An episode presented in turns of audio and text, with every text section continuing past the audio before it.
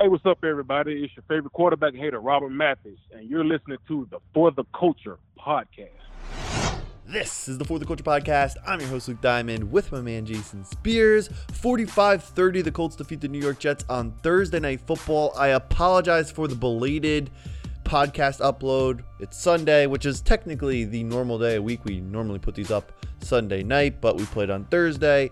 I'm in Dallas, had family obligations, and then it's been one thing after another. Today, finally, Sunday morning, able to record with my man, Jason Spear. So 45 30, the Colts defeat the New York Jets. The defense took their foot off the gas, off the brake, I should say, or off the gas, off the brake, off whatever. It's like they just jumped out of the car in the second half of this game. We gave up 30 points to Josh Johnson. Not a fan of that, but offensively, fantastic in this one. 45 points. We scored our first five or six possessions of the entire game in the first half, four for four, and we were balanced. And Jason, we've been begging Frank Reich to be balanced all season. He was balanced in this game. And what's the result? The result is 45 points. If you play a better opponent, it's probably not 45 points, but you're still going to score 32 plus against a good team when you're this balanced. If we played like this and we were balanced like this last week, because I'm going to give Frank Reich all the credit in the world for this performance. But if you take it a week back to Tennessee, we win that game if we're more balanced, if it's a closer to 50 50 run pass split. And if it is, we win that game. And right now, we would be the team to beat, in my opinion, in the AFC South. Henry goes down. The Titans have some tough games coming up. They have the Rams today, depending on when we upload this podcast. So that's still an open wound for me. That's a tough loss. That loss is going to carry us throughout the rest of the season, and it's going to be looming over us. But in this one, Frank Reich did learn from previous mistakes. They've been repetitive mistakes, and inconsistency has been a huge problem. So let's see if we slide back to the heavy pass to run ratio. But in this game, at halftime, it was 18 passes to 17 rushes, and we had 28 points on four possessions at the half. Game finishes with a 30 30 split. 30 passes, 30 runs, 45 points on the board. And that's what we've been begging for, Jason. We've wanted a balanced offense between the run and the pass. We got it in this game, and the scoreboard reflects that. No question. And and when anytime you score four straight touchdowns to start the game, I don't care if it's against the Jets or who it's against, that's impressive.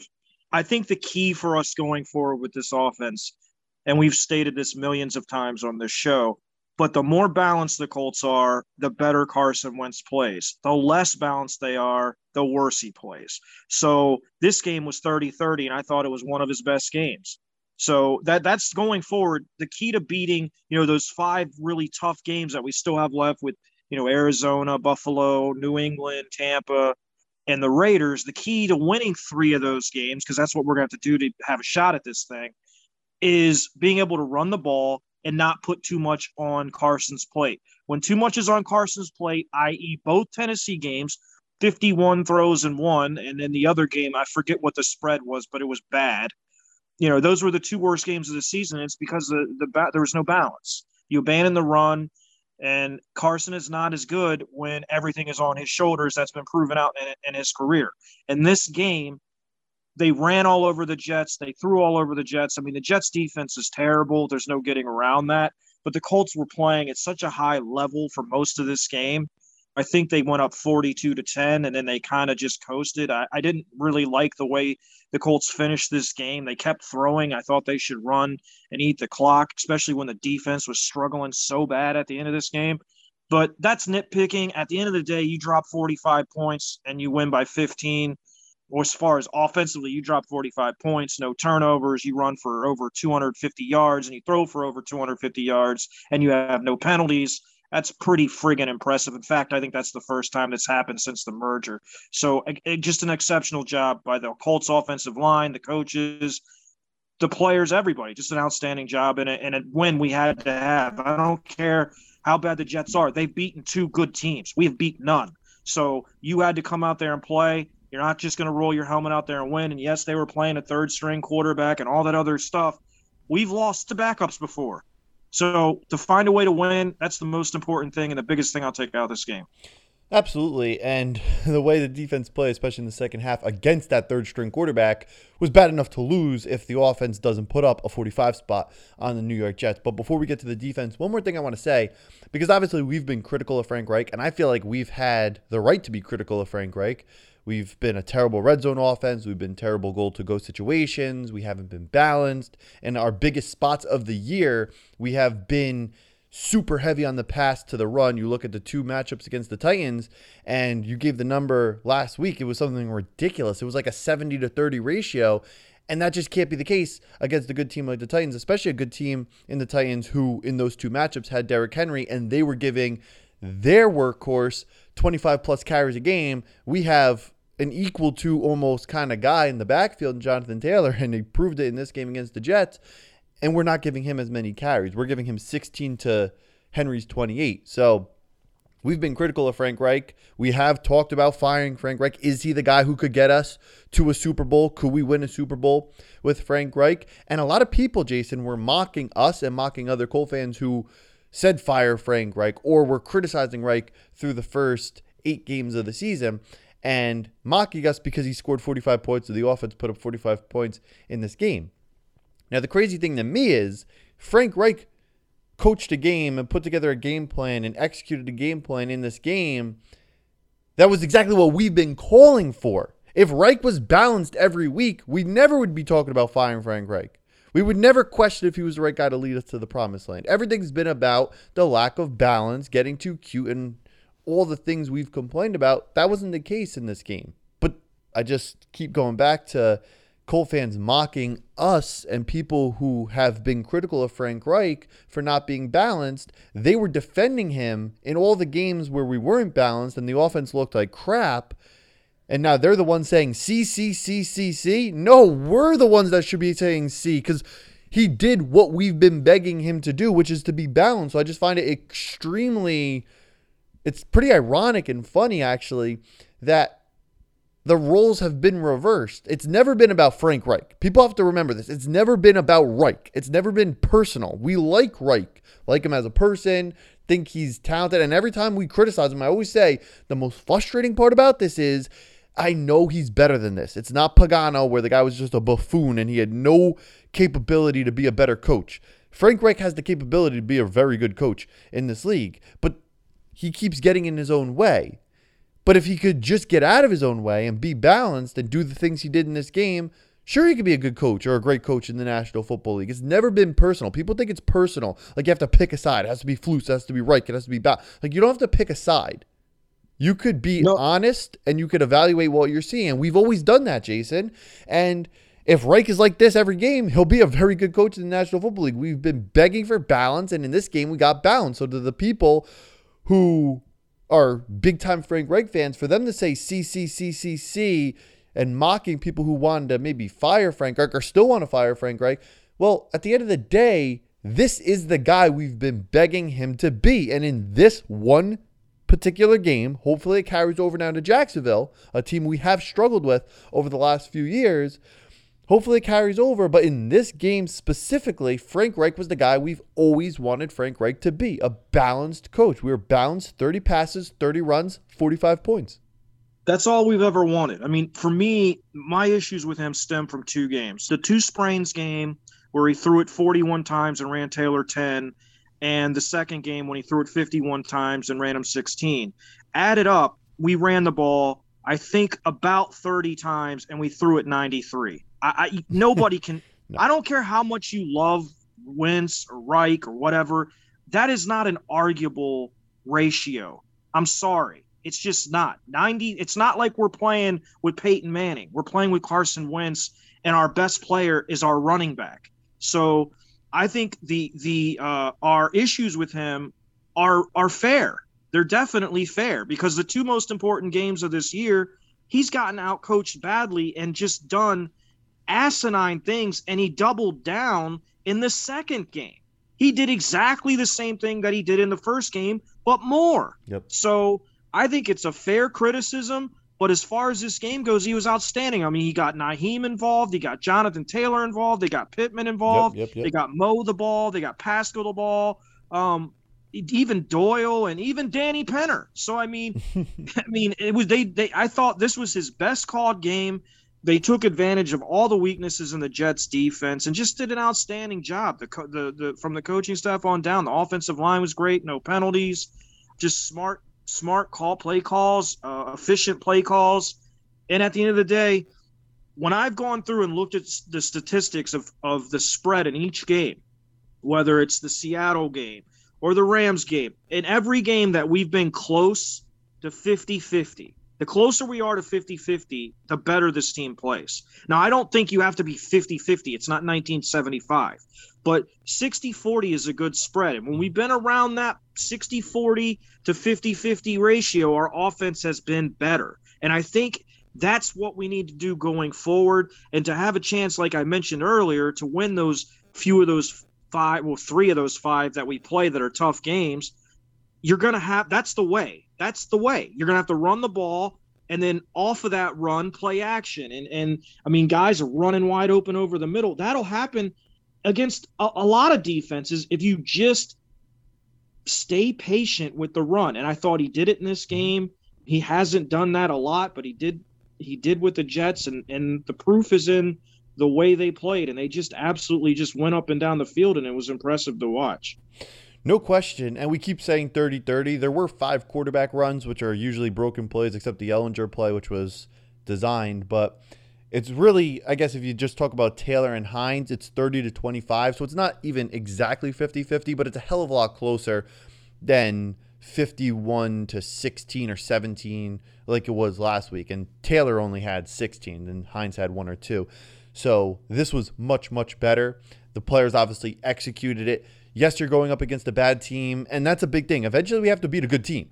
Troy Aikman said it perfectly in the fourth quarter. The Colts have done what they're supposed to do against the bad teams. They're now 4 and 1 against bad teams, but they're 0 and 4 against teams that are above 500. And if Russell Wilson, because he's went down, that's the only reason they're under 500. If Wilson doesn't play the first week, we probably win. If he never gets hurt, they're over 500. So when you look at the good team, the bad teams, we are basically 4 0 against teams under 500 and 0 5 against teams above 500 because we played a above 500 Seattle team when we played them because Russell Wilson was healthy. So teams that are playoff caliber, we haven't been able to beat. We've competed with them, but we haven't been able to beat them. And that has to change. Like I'm all about you play who's in front of you. So when we talk about Colts Jets, we can only talk about the Colts versus the Jets. We can't talk about Tennessee or we can't talk about the Rams or other teams we've lost to this season because on Thursday night, Reich, Wentz, Taylor, this team was only looking at and only playing up against the New York Jets. So they did what they're supposed to do. But you do need to prove that you could do this when Buffalo's coming up on the schedule, when the Bucs are coming up on the schedule, when the Cardinals are coming up on the schedule. You have to eventually beat one of those teams. We have five losses. Six might get you in. If you lose seven games, eight games, if you go 0 3 against those three teams, obviously you're not making the playoffs. If you go 1 and 2 against those three teams, you're probably not making the playoffs. So you need to eventually beat a good team, especially in year four of Reich and five of Ballard. We shouldn't just be content with only beating bad teams. But in this game, you're going up against a bad team and you have to take care of business. And it's a bad team coming off a pretty good win against the Cincinnati Bengals. They also beat the Titans, who were 0 2 against.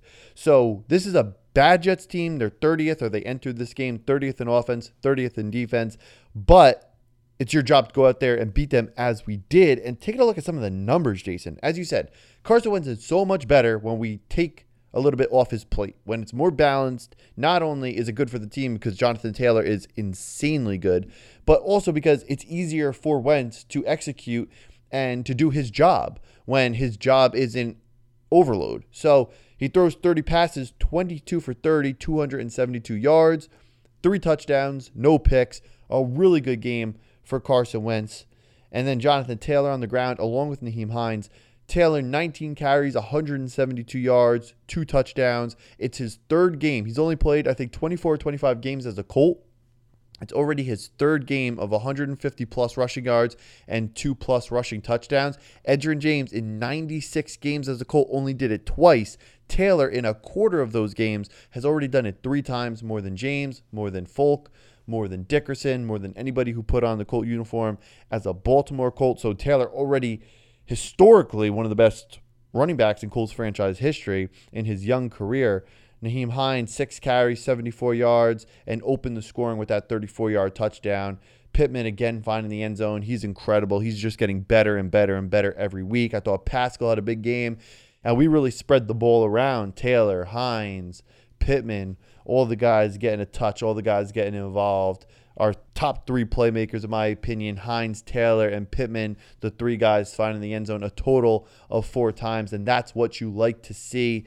Jonathan Taylor, man, I mean, I can't say enough good things about Taylor. Now that Henry goes down, in my opinion, without a doubt the best running back in the National Football League. And he's seemingly getting better and better every week. That 78 yard touchdown run, and credit the run blocking in this game, but there wasn't much room for him to navigate on that 78 yard touchdown run. And he broke it like he was still at Wisconsin playing a lesser opponent, playing like a FCS school.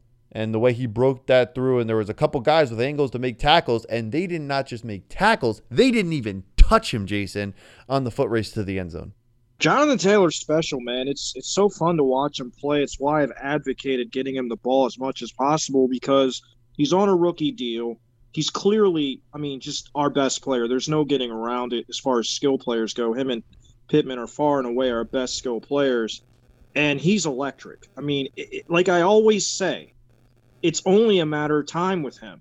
Like you can give him the ball six, seven, eight times, and he could have 30 yards and then the ninth carry goes for 80 yards. I mean, and yep. we've seen it before, and mm-hmm. it doesn't matter.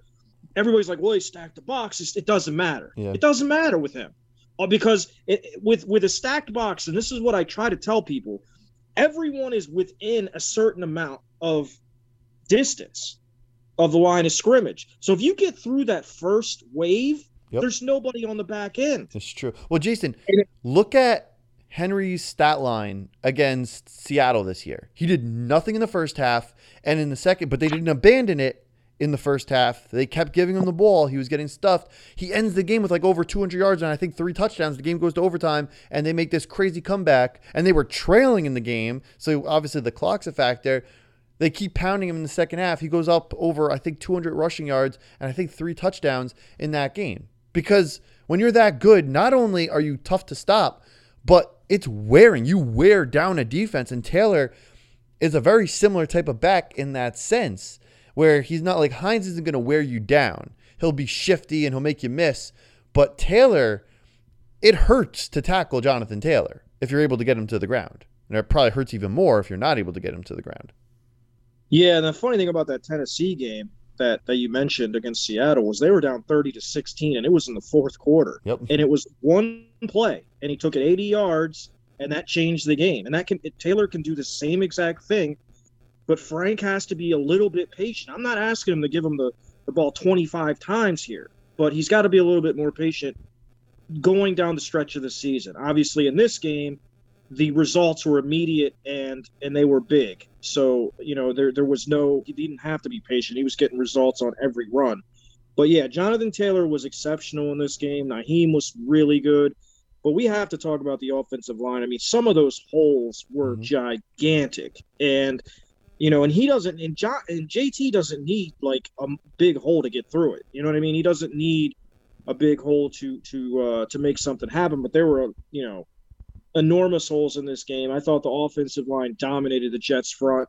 The Jets have some good players up front. Williams, Myers, some of those guys, those young players, are very good and very stout up front, and they just absolutely mauled their their their front four and just did an absolutely outstanding job. So I want to give some kudos to the offensive line. They've been playing really well. They're they're at their best when they get downhill, when they're when they're running downhill and they're leaning on teams. This is a team that in the Colts that really, really are great at run blocking. When you bring in Pryor, Braden Smith goes down. Pryor is a, a mauler as far as you know. He he's really good in the run game. You see Chris Reed getting to the second level, taking out you know C.J. Mosley. The Colts offensive line is is so good at run blocking, and it just baffles my mind sometimes. You know when we go away from running because this team is very clearly a much better run blocking team than pass blocking. Now, to be fair to them, they've gotten a lot better with the pass blocking, but I mean, run the damn ball. You know, the hats and all that stuff. They need they need to keep they need to stick with it. Not not to the point where that's all they do and we turn it into 1975 football. But I think that's what they need to do initially in games to open up the passing game. And I think they did that in this game and made Carson's job much easier. He started the game, I think 19 of 22, which is insanely accurate and efficient. And uh, and then late down the stretch, I know I mentioned this, but I, I do want to say I thought they they should have run more. I think I mentioned that earlier because the defense was just awful and clearly not on top of their game in any way. So I thought they they should have probably run a little bit more late in the game. But again, we're nitpicking. I'm nitpicking. Um, as far as this game goes, offensively, it's it's hard to be very critical of anything because they were so good in every facet, whether it's running the ball, passing the ball, offensive line play, even the blocking downfield with the receivers was was really really good. So just an overall A plus for performance from the coaching all the way down to the players. They executed probably yeah the best they have all year. Oh, absolutely. Uh, regardless regardless of who you play against too, Luke. It doesn't matter if you execute and do what you're supposed to do. That's that's the important thing. And obviously everybody's gonna say it's the Jets, and that's fair but you still got to go out there and do it. Yep. And the Colts did, and that's what you know. That's what they had to do, and they got it done. And again, this is a Jets team that did beat the Bengals last week, and they did beat the Tennessee Titans. They're not going to be consistently beating good teams because they're not a good team themselves, but they have showed up in flashes, and we didn't let that happen to us. Short week, and we didn't let it happen to us. Jason, did we dress a third running back? I know Mack didn't dress. Did Deon Jackson or did anybody else dress in this game? Wow, good question. I did not check. If if they did, I would guess they they dressed Jackson because he's a good spe- special teams player. Excuse me. Mm-hmm. but I'm not positive on that. I didn't see him out there. I know he didn't return anything, so I'm not positive. But if they did dress someone and it was and, and they did dress Jackson, it was almost purely for special teams. Yeah, because I'm not sure about Jackson. I just know for a fact that Marlon Mack didn't dress. And the only reason I even bring it up is because I definitely would have liked to have run clock a little bit more. Not to excuse the defense because it's still disgusting. You have to come out and you have to make plays and you have to stop a third string XFL quarterback in the fourth quarter for sure. I don't care what the score is. You just it was embarrassing, but we'll get to that. You're up 42 to 10. That's a 32 point lead if my math is correct, and it should be because that's about kindergarten level math. So you're up 32 points, right? At that point in the game, right after the 78 yard touchdown, I was fine with taking Taylor out. Take him out of the game. Hines is not the type of guy you want to just constantly run into the line and run a clock out with because he's a smaller guy. I mean, he's extremely durable. I don't think he's ever, knock on wood, I don't think he's ever missed a game since being drafted by the Colts in 2018, but he's not that type of back, and you don't want to. He's also one of our top three playmakers offensively, or top four playmakers at least offensively. So between Taylor and Hines, I don't really want any guy up 32 points to be taking an unnecessary pounding. As much as we've begged, like this is the big difference. When you're in a tight game, whether you're up seven, down seven, tied, up three, down three against the Titans, that's a must win game against a divisional opponent who's up two games and you're in a must win game. So in that game, I want to run Taylor 30 times if we need to. 25 to 30 times if we need to. We run him 16 times. Against the Jets, he has his 18, 19 carries. We're entering the fourth quarter. I don't need to see him carry the ball 30 times in that game. I much rather, excuse me, I much rather him carry the ball those 18 or 19 times, stop there, give them the fourth quarter off because even with the defense being abysmal in the fourth quarter.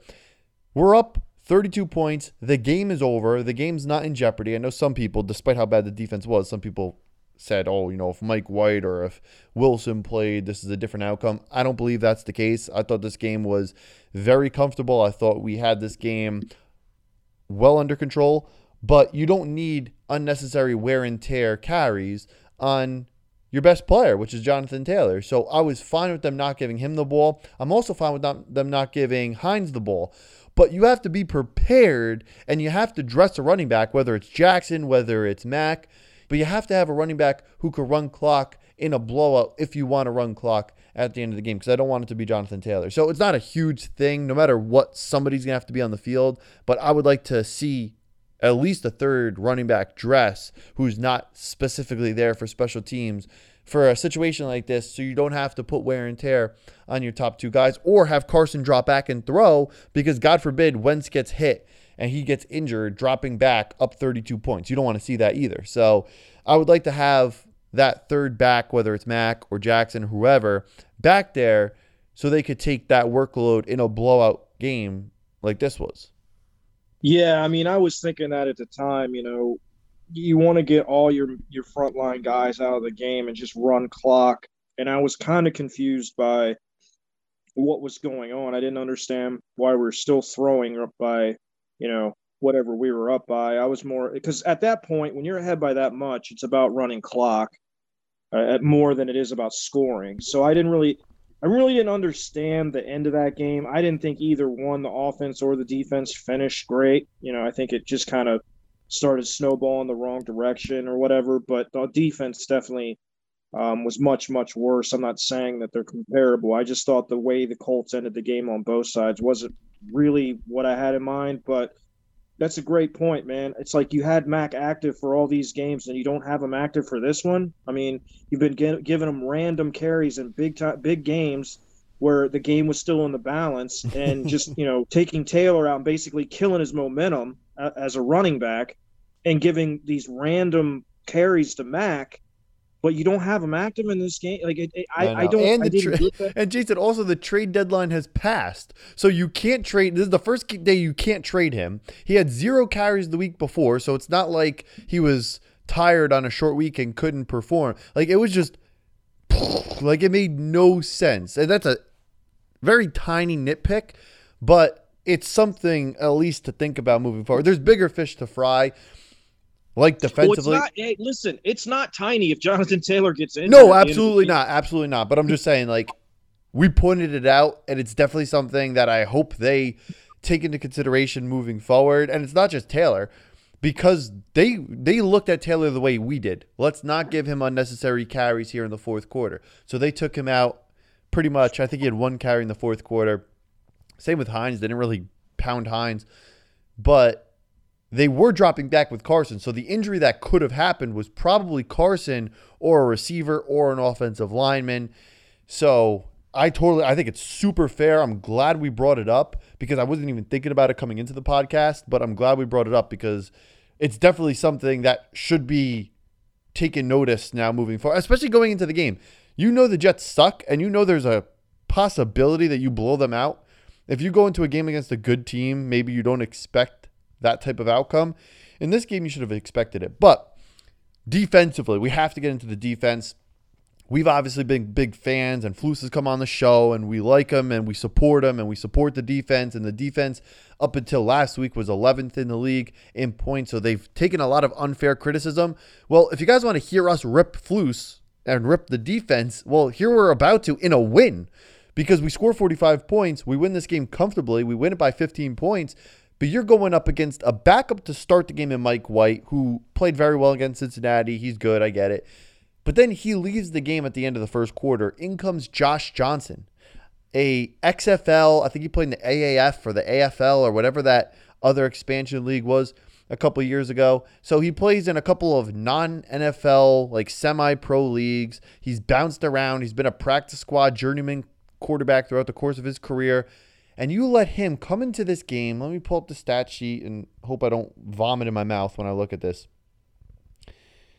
Josh Johnson, 27 of 41, 317 yards, three touchdowns, one pick, a tip ball pick at the end of the game, which saved the Colts from a terrible backdoor cover because the Jets were about to make the backdoor cover of all backdoor covers. They were down by 32 points. They scored 20 points in the second half of this game and you let a third string quarterback go up and down the field, we play far off the ball. We allow the dink and dunk. We allow them to basically tear us up. And I understand prevent and you don't want to get hurt. Well, you're still out there. You're still playing. If anything, your defense played more snaps because you couldn't get off the field.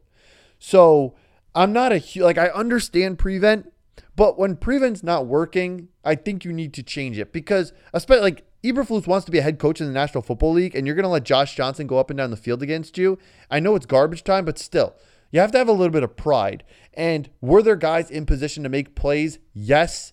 Is it Flus's fault they dropped interceptions? No.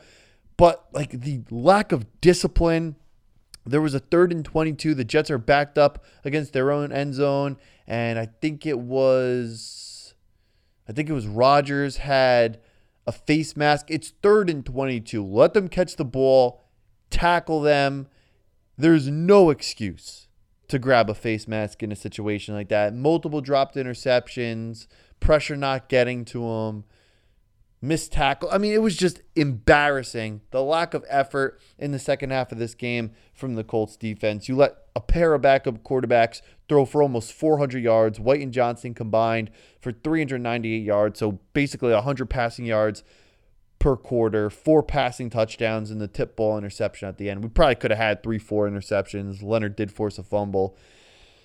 But you guys want us to rip Flus or rip this defense because we never do, even in losses, sometimes we don't rip the defense and we blame the offense. Well, here you go a 15 point win, and the defense was atrocious in the second half of this game.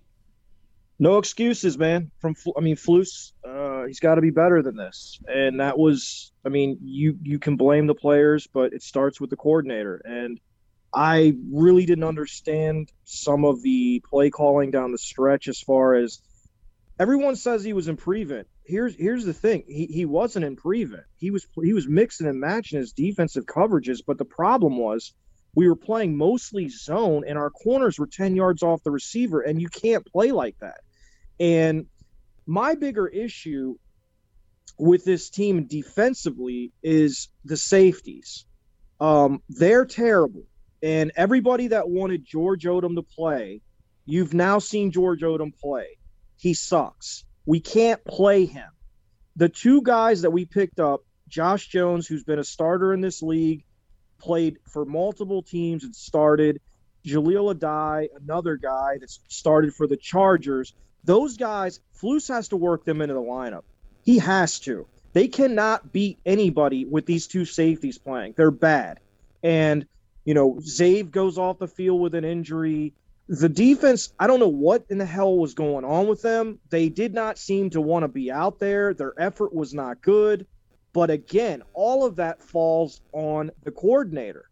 It's like when we get on Reich, it's all his. I mean, he's the head coach, so he it falls in his lap. Well, when the defense plays like dog shit, it falls in Flus's lap. Absolutely. And so he's he's got to figure it out. And I've said this, and I will say this until I'm in the ground. I don't care what people say about about him. I still believe he's a very good football coach, and I do believe he's going to get this figured out. But it's you have to remember you cannot make chicken salad out of chicken shit. And a lot of the players he has in that secondary are not good. Xavier Rhodes looks washed. Our safeties are horrible, and there's no one behind them. So I'm I'm just saying it's not just Flus, it's everybody. The players have to have some damn pride and actually play hard instead of just looking at the score and saying, "Well, we're up 32, we can just do whatever." And basically, that's what they did. They they lost focus, you know, and and it can't happen. And it's disgusting that it did happen because this should be a game we won by by 20 points. It should not even have been close. There's no excuse for it, and it's everyone's fault. It's never one person, but at the end of the day, it stops with Flus. It's his job to get the best out of these players. And that was just a disgraceful performance in the second half. I mean, just disgraceful from an effort standpoint, from from an execution standpoint, everything. It was bad all the way around. And one thing I do know is Flus is not happy and he's going to work his ass off to get this fixed. And, you know, we'll see what happens. But I would expect you're going to see these these veterans that the Colts picked up Jones and and also Addae play more going forward until Khari comes back. Because remember, Khari is out until after the Buffalo game. So we're going to go to Buffalo with Sendejo and George Odum as our oh. safeties. oh, we might God. give up 70 points in that game. No question. So I would expect to see some changes in the in the personnel. He's he can only work with what he's been given but th- that was unacceptable and i have no excuses for it. it it can't happen they have to play better he's got to coach better it's got to be i mean that's just the bottom line there is nothing really redeemable that I can take from that second half, especially the fourth quarter, other than the interception by Bob, Bobby Okereke. That was about the only thing they did in the second half of that game. And really, the fact that it even that we're even talking about anything besides the offense when we recap in this game is kind of depressing to me because I was never I did not expect us to give up 30 points to a backup quarterback and then I didn't expect us to give up 30 points to a third string quarterback and we did we did that. So yep. I mean the the the, val- the the the arguments and the and the bitching about Flus and all that this week for sure is valid oh, and I yeah. don't have any I don't have any retort for it. He was bad. They were all bad, and they've got to be better if they if this if they want this team to they want to go to where they want to get to, which is the playoffs. They've got it. There's just no excuses. It's got to be better. Yep. It's the same thing. Like I said in the beginning of this podcast, it's not personal with Frank Reich when we get on him. Same thing with Eberflus. I don't care that I interviewed him twice and we have a good professional podcast coach relationship with him and maybe he comes on the show again after the season. It's not going to stop me from criticizing him where criticism is warranted. It's his job to go out there and to coach the defense and it's our job as podcast hosts to talk about what we see. So we're always going to be honest. It might not be the status quo. You might not agree with some of the compliments. You might not agree with some of the criticisms. And even with Reich, like you talk about the safeties and how bad that is, we gave Reich the benefit of the doubt when the tackles stunk. It was Davenport and so when and last year it was Le'Raven Clark and Chaz Green, we gave him the benefit of the doubt in those situations. You do need to do certain things to help those guys, just like Flus has to do certain things to help the backside because the safeties are so bad and because it looks like Rhodes is washed and there are certain things he needs to do to help minimize the I guess liability of those players, but like the effort playing so far off the ball, like there's certain things that are entirely his fault. And yeah, I lot- didn't, I didn't.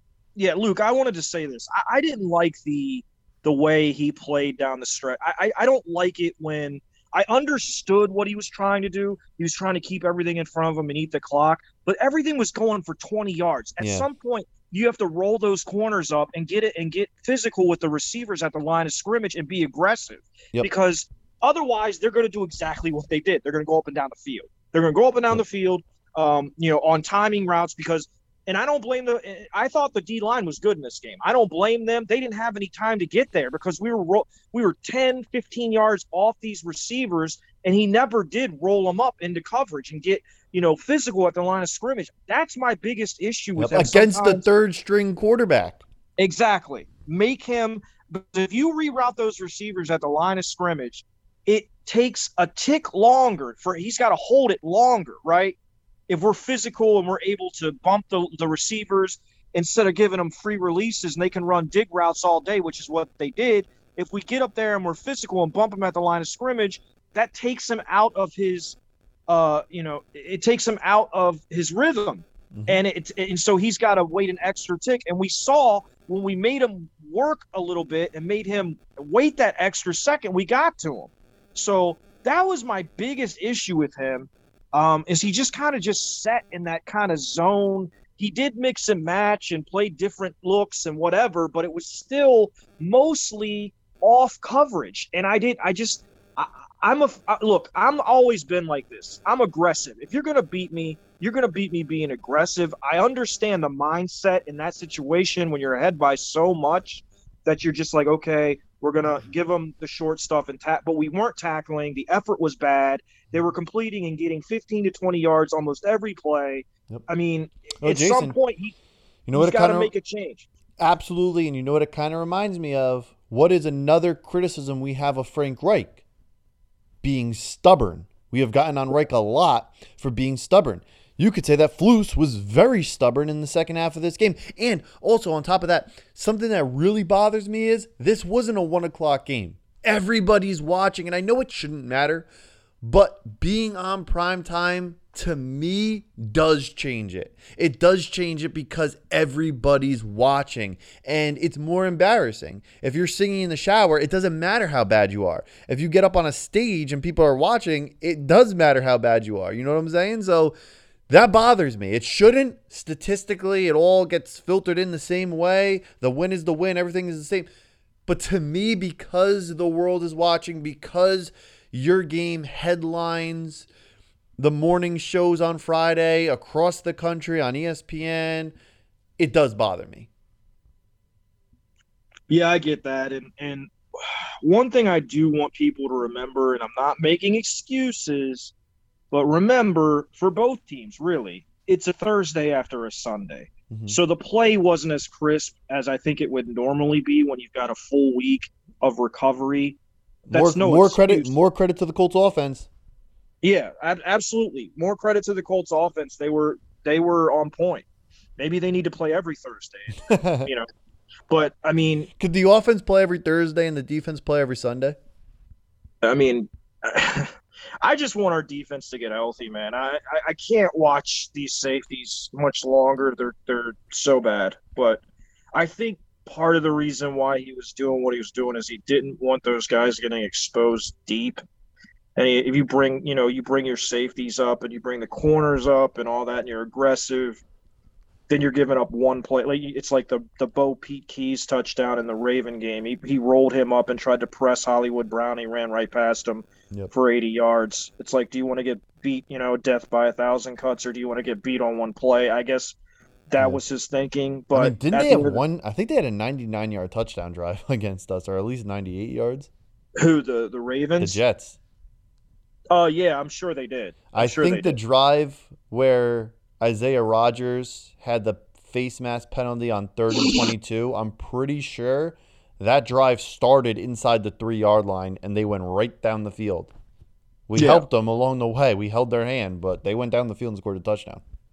Well, I mean, that's just bad defense. Yep. I mean, the, the, those penalties when it's like, and we had a couple of them against Tennessee and they killed us. You can't, like, when you get them in a punting situation and you jump off sides or you get a face mask or you hit the quarterback or I mean, you can't have that. Not this defense. It's not good enough to have those mistakes and make up for it because we lack that elite pass rusher. Yep. So there's no margin for error with these guys, and they've they've continued to kind of make stupid mistakes. And again, you know that goes back to coaching. So, I mean, I put most of this on Flus. You know, it is what it is. I like the guy. I think he's a great coach but I didn't think he did a very good job this week, and and he's got to be better for this team to get better. So I'm sure he's working at it and trying to figure out a way to make this thing and get and get this thing going for the rest of the season. But this was not, I mean, this was not a good week for him, and it was not a good week for his defense. Absolutely, Jason. But at the end of the day, we find a way to win. We score 45 points. We win by 15. And you know what that means. It's time for the For the Culture player of the game. And I think this one's obvious. I'm going with Jonathan Taylor. 19 carries, 172 yards, two touchdowns. And I saw this great stat because we all know Henry's the best. But Taylor's not too far behind. And they run Henry so much in that Titans offense Right now, Jonathan Taylor is 79 carries behind Derrick Henry and only 116 yards behind him. So in 80 less carries, he has less than 120 less rushing yards than Derrick Henry. He's averaging 5.9 yards per carry. He has eight touchdowns. He's nearing 1,000 rushing yards already, should hit it over the next two or three weeks. He's just so damn good. And like Darius Leonard and like Quenton Nelson, dare I say, in his very young, short, brief NFL career, he's off to a gold jacket start. He's been that good through his first 24, 25 games of his young NFL career. Got off to a slow start last year. Right around that Packer game, he started to wait that tick. And I remember talking about it last year on the podcast. He waited just a tick in that Packer game, and he's been off to the races ever since. Had a 250 yard rushing game last year. I think that was week 17 against the Jags. What he's done this season. And the only reason his numbers aren't even better is because a lot of the time we're not giving him the ball in close games. We're not giving him the ball enough against the Titans because we're not balanced enough. In this game, he had 19 carries, could have had more if it was a close game, didn't need to because we were up by a comfortable amount and there was no reason to put that wear and tear on Jonathan Taylor, especially on a short week on Thursday. Now he has these 10 days. So next week, I expect a big performance again against the Jacksonville Jaguars. But Jonathan Taylor, so damn good, so much fun to watch. He keeps getting better and better and better. He's one of the top picks Ballard's made as the Colts general manager in his tenure with Indianapolis. And Taylor, man, he's putting together a first team all pro season, especially now that Henry's going to be out six to eight plus weeks. I don't see anybody in front of Jonathan Taylor right now taking that award away from him. So, right now, I know it's not about the individual, it's about the team and it's about winning. And I'm glad we got a win in this game. But as far as Jonathan Taylor, my God, this guy keeps getting better and better and better. And he's fun to watch. It's like watching a college running back with the amount of plays he busts open. Usually you don't see that in the NFL the way you see it in college. But man, it's carried over from Wisconsin to Indianapolis. He keeps getting better. Without a doubt, hands down, my for the culture player of the game. That's a great pick. And that's pretty much the guy everybody would pick, and rightfully so. He was, I mean, he's he's such an electric player and he's so fun to watch and the scary thing is he's he's still getting better which is just i mean that's scary to think about for the rest of the league but i'm happy about it. Great pick man. Uh, for me i'm going to go outside the box. I've done this a couple of times. I think i went xavier, xavier rhodes a couple weeks ago with with the 49ers with that big pick. This game i'm i'm going to give it to somebody that you would not expect. I'm giving it to the big man danny Pinter. touchdown catch I feel like when, when a big guy gets a touchdown, you should always give him some love. And uh, it was fun to see him get in the end zone. The guy couldn't stop smiling. And and actually, I was talking about this with somebody. That catch was not that easy. And the reason why I say that is usually if you've played football before, you know um, when there's a play where you're wide open, sometimes those are the toughest plays. And you know he was wide open in the end zone, nobody near him when I watched it initially, I thought Carson was going to short hop him. Luckily, you know, he, he, he leaned down and caught that like he was a catcher, and it was a great play. And I was happy to see him get in the end zone. And you know, you're having a good game when you get the big man touchdown. Um, so great job by Danny Pinter. Uh, uh, definitely a memory he'll have for the rest of his life, and one he'll be able to tell his grandkids about. And, and it was uh, fun to see. Um, definitely a lot of definitely a lot of good options for player of the game. I mean, Nyheim was good. The, the O line was outstanding, and then you know JT was good, and then of course Carson was great, and Pittman was great. So a lot of choices, and I could have easily gone that way, but it's rare for the big guy to get in the end zone, so I had to show him some love. So for me, my for the culture player of the game, Danny Pinter.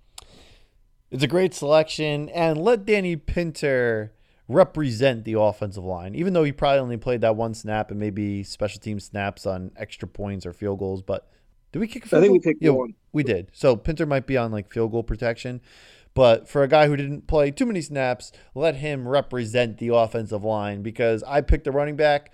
It's tough to pick a running back without giving credit to the offensive line. As we saw from 2012 to 2017, it's difficult for running backs to rush for 100 yards or 170 yards or whatever, 178 as the case in this game without protection from the big guys up front. So, Absolutely. And Jason, we were talking a little bit about it off air with Jonathan Taylor in that 2020 draft class. First pick, you trade for DeForest Buckner, first team All Pro last year for you. In the second round, you get Pittman, you get Taylor. In the third round, you get Julian Blackmon. Dare I say that the 2020 class could be argued to be better if you include the trade for DeForest Buckner then the 2018 draft class. Two iconic classes in Indianapolis, two great draft classes in Indianapolis. But Buckner, Taylor, Pittman, Blackmon at important positions too. That's a great draft class. 2018, incredible, legendary. Two probably Hall of Famers in Nelson and Leonard. But again, in the 2020 draft class, Ballard might have one upped himself. Yeah, he, I mean, listen, those guys are. I mean, it's going to be fun to kind of after their careers are over. I'm not trying to retire them already, but when you go back and you look at those two draft classes, it's going to be interesting to see who has more Pro Bowls. I would probably lean towards uh, the 2018 because Quenton's going to make it every year, and Darius probably should make it most years as well. But I mean, Buck is going to make a lot of Pro Bowls. Taylor, this he's definitely going to make the Pro Bowl this year. Pittman is probably, I mean, if he keeps playing like this, Pittman will make it this year too. He's been outstanding. So, I mean, it's going to be interesting when you look back over these guys' career in those two draft classes, uh, you know, with Buckner included as as a even though it wasn't a draft pick, a, a trade or whatever. Uh, it's gonna be interesting to see who accumulates more Pro Bowls and All Pros and all that because those are two. I mean, and we're just talking about like the beginning of the draft. I mean, those are two really good drafts. So, I mean, great drafts, really. So, yeah, man, it's gonna be fun to watch. And I mean, Taylor. I mean, I hate to use a Chuck line, Luke, but the sky is the limit. Listen, guys. Listen, guys. the sky's the limit for Jonathan Taylor, man.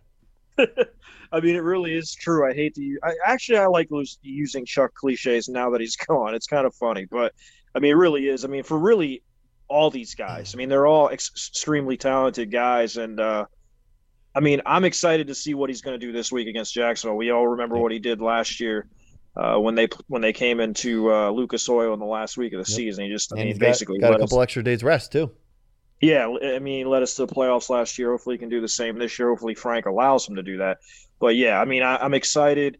Um, the offense in this game was was outstanding, and it gives us a lot of hope going forward. But the defense has to play better. I think they will going forward. But yeah, man, I mean, I'm just excited about. Uh, we got what eight games left, yep. and uh, we got to win six of them, I think. So we'll see what happens. Yeah, and I would say two more losses is the max to make the playoffs. If you go ten and seven, you could get into the playoffs. I'm not sure. Maybe it doesn't get you in, but I think it could get you in. If you go 11 and 6, you'll most likely get into the playoffs. That gives you a really good puncher's shot. I think 7 gives you kind of like an outside puncher's chance. 6 gives you a pretty good shot at getting in. And then of course if you win out and you go 12 and 5, which is going to be very difficult because we have yet to beat a team over 500 and we have three really good ones coming up in the Bucs, the Bills, and the Cardinals. I think obviously winning out puts you into the playoffs and you'll be beating a lot of teams head to head that could come down to tiebreakers and honestly 12 and 5 could win the division because who knows what happens now to the Titans without Derrick Henry. But take it one week at a time. Next week Jacksonville Jaguars, Jonathan Taylor coming off that 250 yard game against the Jags last year, so we expect him to build upon not just the Jet game, but the Jag game, couple extra days off coming off Thursday Night Football, so you have a little mini bye. We'll be back next week, guys. That's my man, Jason Spears. I'm your host, Luke Diamond. Enjoy football today without the Colts on, depending on when we upload this podcast. And we'll be back on Thursday with the game preview Colts, Jaguars, right here on the For the Culture podcast.